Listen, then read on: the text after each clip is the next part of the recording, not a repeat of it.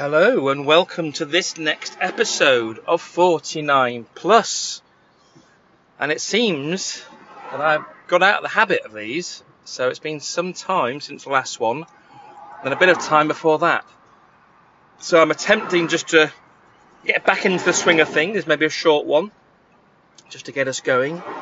Uh, you may hear some traffic going past, I'm in the car um, I've just pulled over to start this and then I need to get going, so I'm going to now pull out into traffic. So I'm on the way driving to High Wycombe, um, which again is not as regular occurrence as it had been in the past, at least not obviously not pre-COVID, um, and we're still mid-COVID. Um, I guess we're hoping towards the tail end. So we're about to hear sometimes, in theory, when the process of easing lockdown, um, as in I think May the 17th. The date today actually now is June the 9th. Is that right? So we're still ahead of the hoped for easing of restrictions fully on the 21st of June. There's now talk that that might get put back a couple of weeks. Um, various variants on the loose. So we're kind of, if anything, starting to see a slight, had a big drop in numbers at the end of wave two, in lockdown two, and not surprisingly, with things like these, we're seeing a slight increase. So it all depends on how much that increase goes up. It's whether or not they'll delay that final easing and so on. And there's big, big discourse, as it were, in the media about travel, international travel with the traffic light system, green being the route, the, the list of countries that are, you know it's okay to travel to, and there's no restriction basically. Um, which is a very short list of countries, most notably up until very recently. Uh, green, um, Portugal was on the green list. There are people going there on holiday, and then that's now moved to amber. So that caused a bit of concern. Many, many countries are on the amber list. Um, then, of course, there's some countries on the red list. So amber is one of probably of interest, given that that would be a lot of, say, European countries. And I'm saying all this not so much in terms of just general news. You can check in for the news for all that stuff. But um, in terms of the Smith family, Smith family Robinson, that's a Swiss family Robinson, wasn't it? Um, Northwood family Smith is that um, we, uh, as it stands, have holiday booked in Spain in August. So this is something that Rachel booked back in January, at a time when um, it was, you know, assumed, expected that by August things would be more opened up and travel would indeed be allowed, if not encouraged. Uh, that's now, well, at the moment, the message for the amber lists seem to be but whilst you're allowed to go, yet there'll be quarantine expectations on the way back, but not in the same way as if you're on the red list. You know, the idea would be that you are allowed to travel, but then they are increasingly saying that that shouldn't be for holidays, it should be for essential travel. Um, which was unclear initially, so some people do holidays. So we still have that holiday booked. I think, and, and, it is several bookings actually. Again, Rachel's and all this stuff that she's done it all compiled a little holiday that would take us to a few little places in Spain. Um, I would say at the moment, as about a week or two ago, I was still thinking, well, it's on the amber list, but we can still go. We can do that. We can quarantine a little bit when we get back. That's something we can, we can manage to do and work from home. Um, increasingly, at the moment, we're getting more and more discouraged to do that. So I can anticipate that not happening. Maybe one possibility is we'll say, like with other holidays, put it back a year, put it back until next year, um, do something else in August in the UK.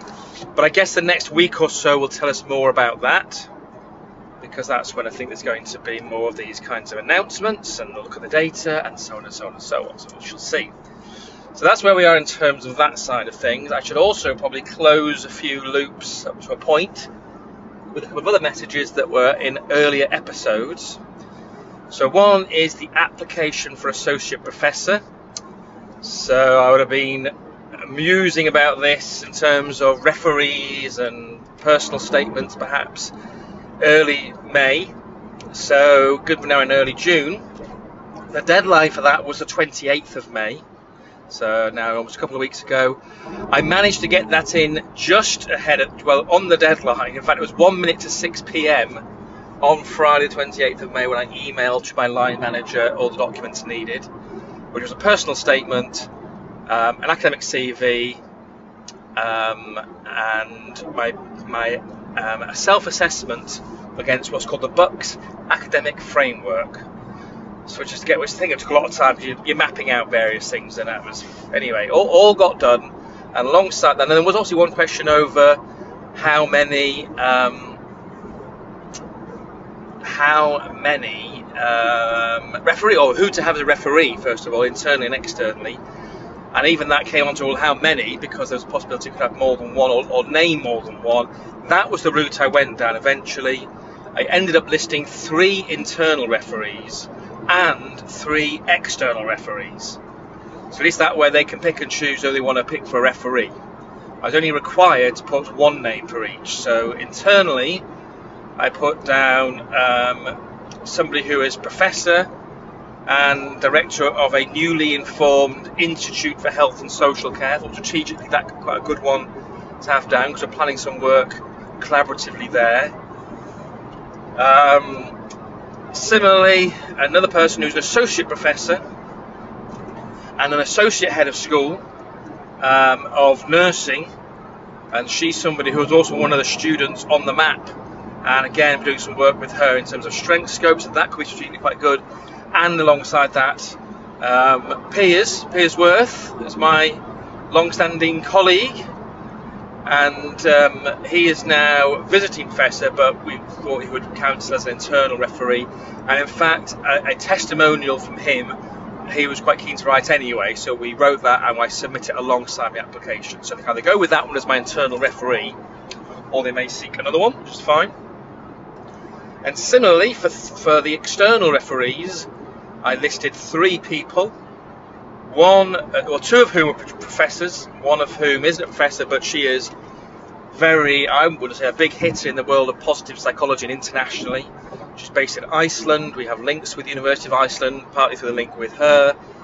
Um, she's also heavily involved with the European Network for Positive Psychology, as well as the International Positive Psychology Association, and she was willing to write a, be a referee, so that was good.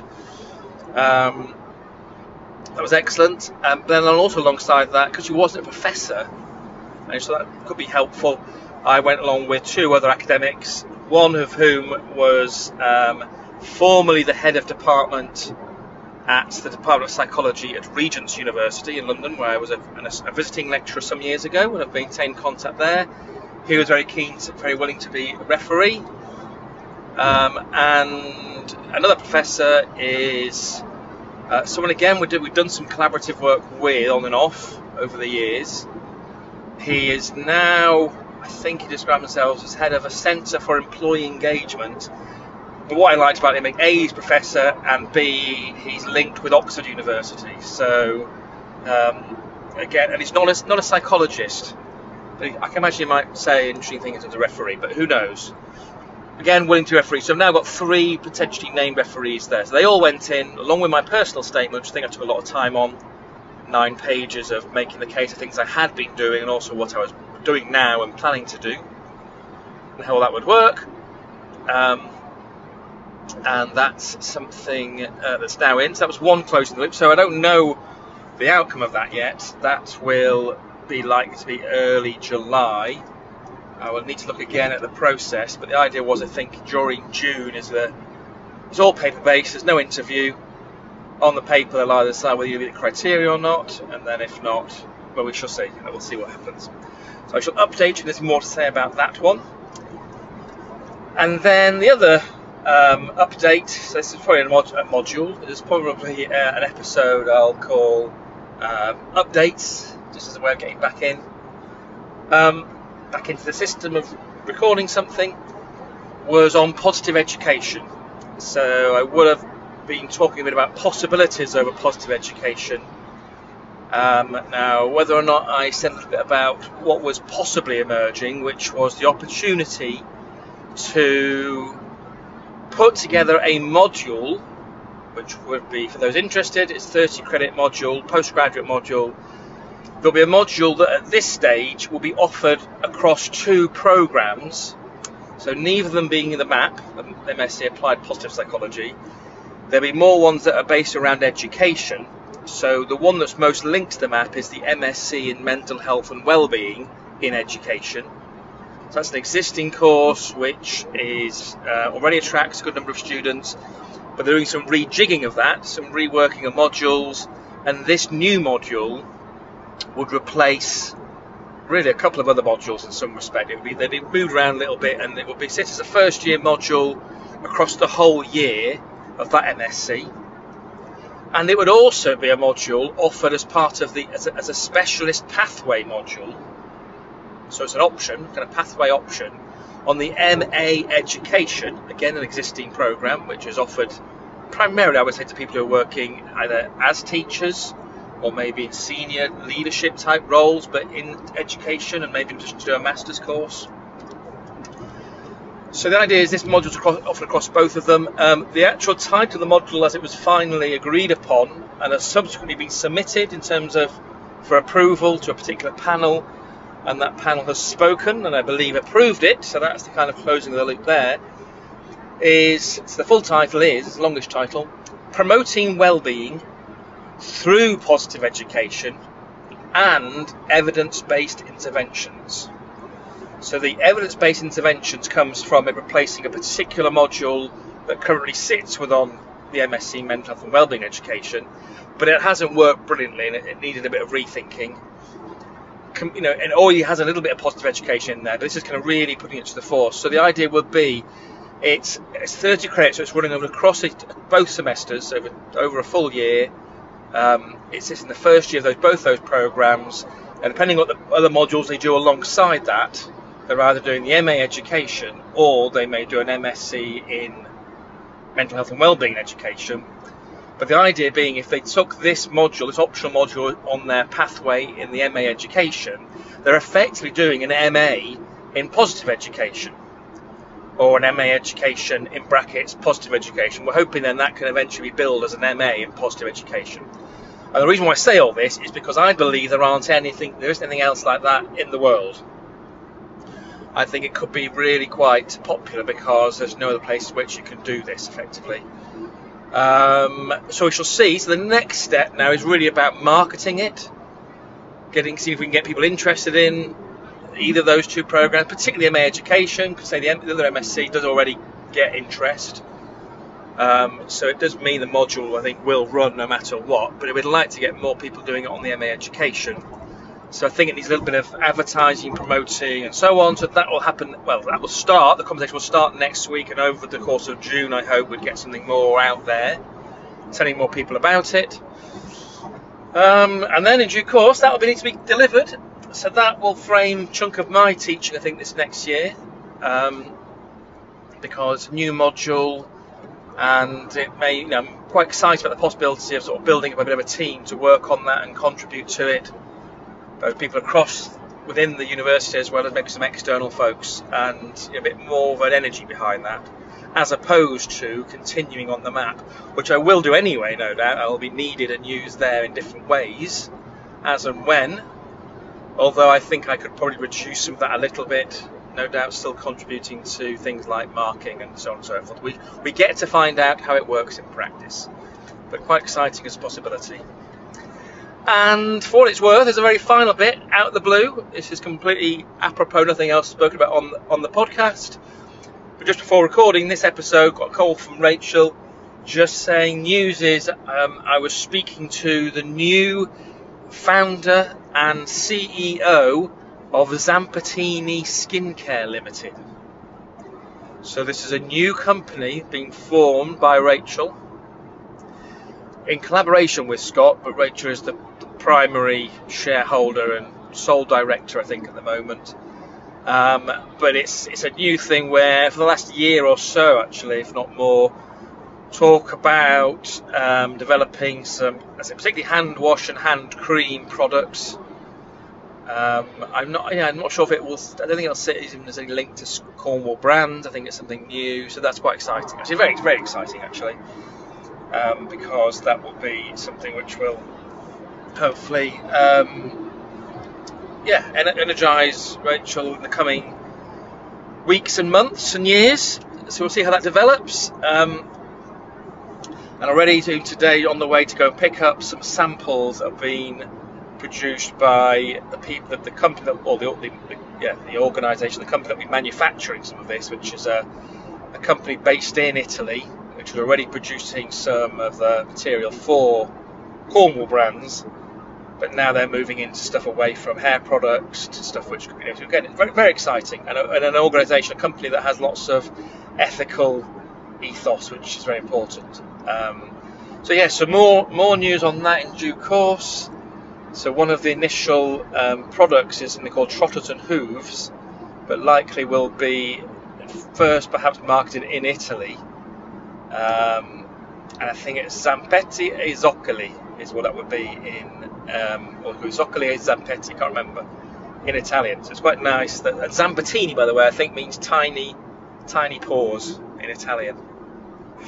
All very good stuff. Okay, almost getting close to university, so I shall stop this now anyway, and that will be your updates.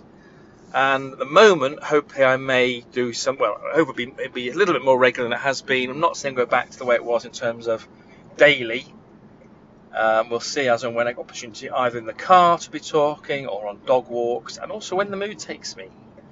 So on that note, hope you have a nice day. Today's a lovely sunshiny day here. I think it's across most of um, the university and the, most of the UK, and um, and yes, have a lovely day wherever and whenever you are. Take a few moments, maybe to sort of just hit the button to stop. There we go, 70 minutes. That'll do for me. Bye bye.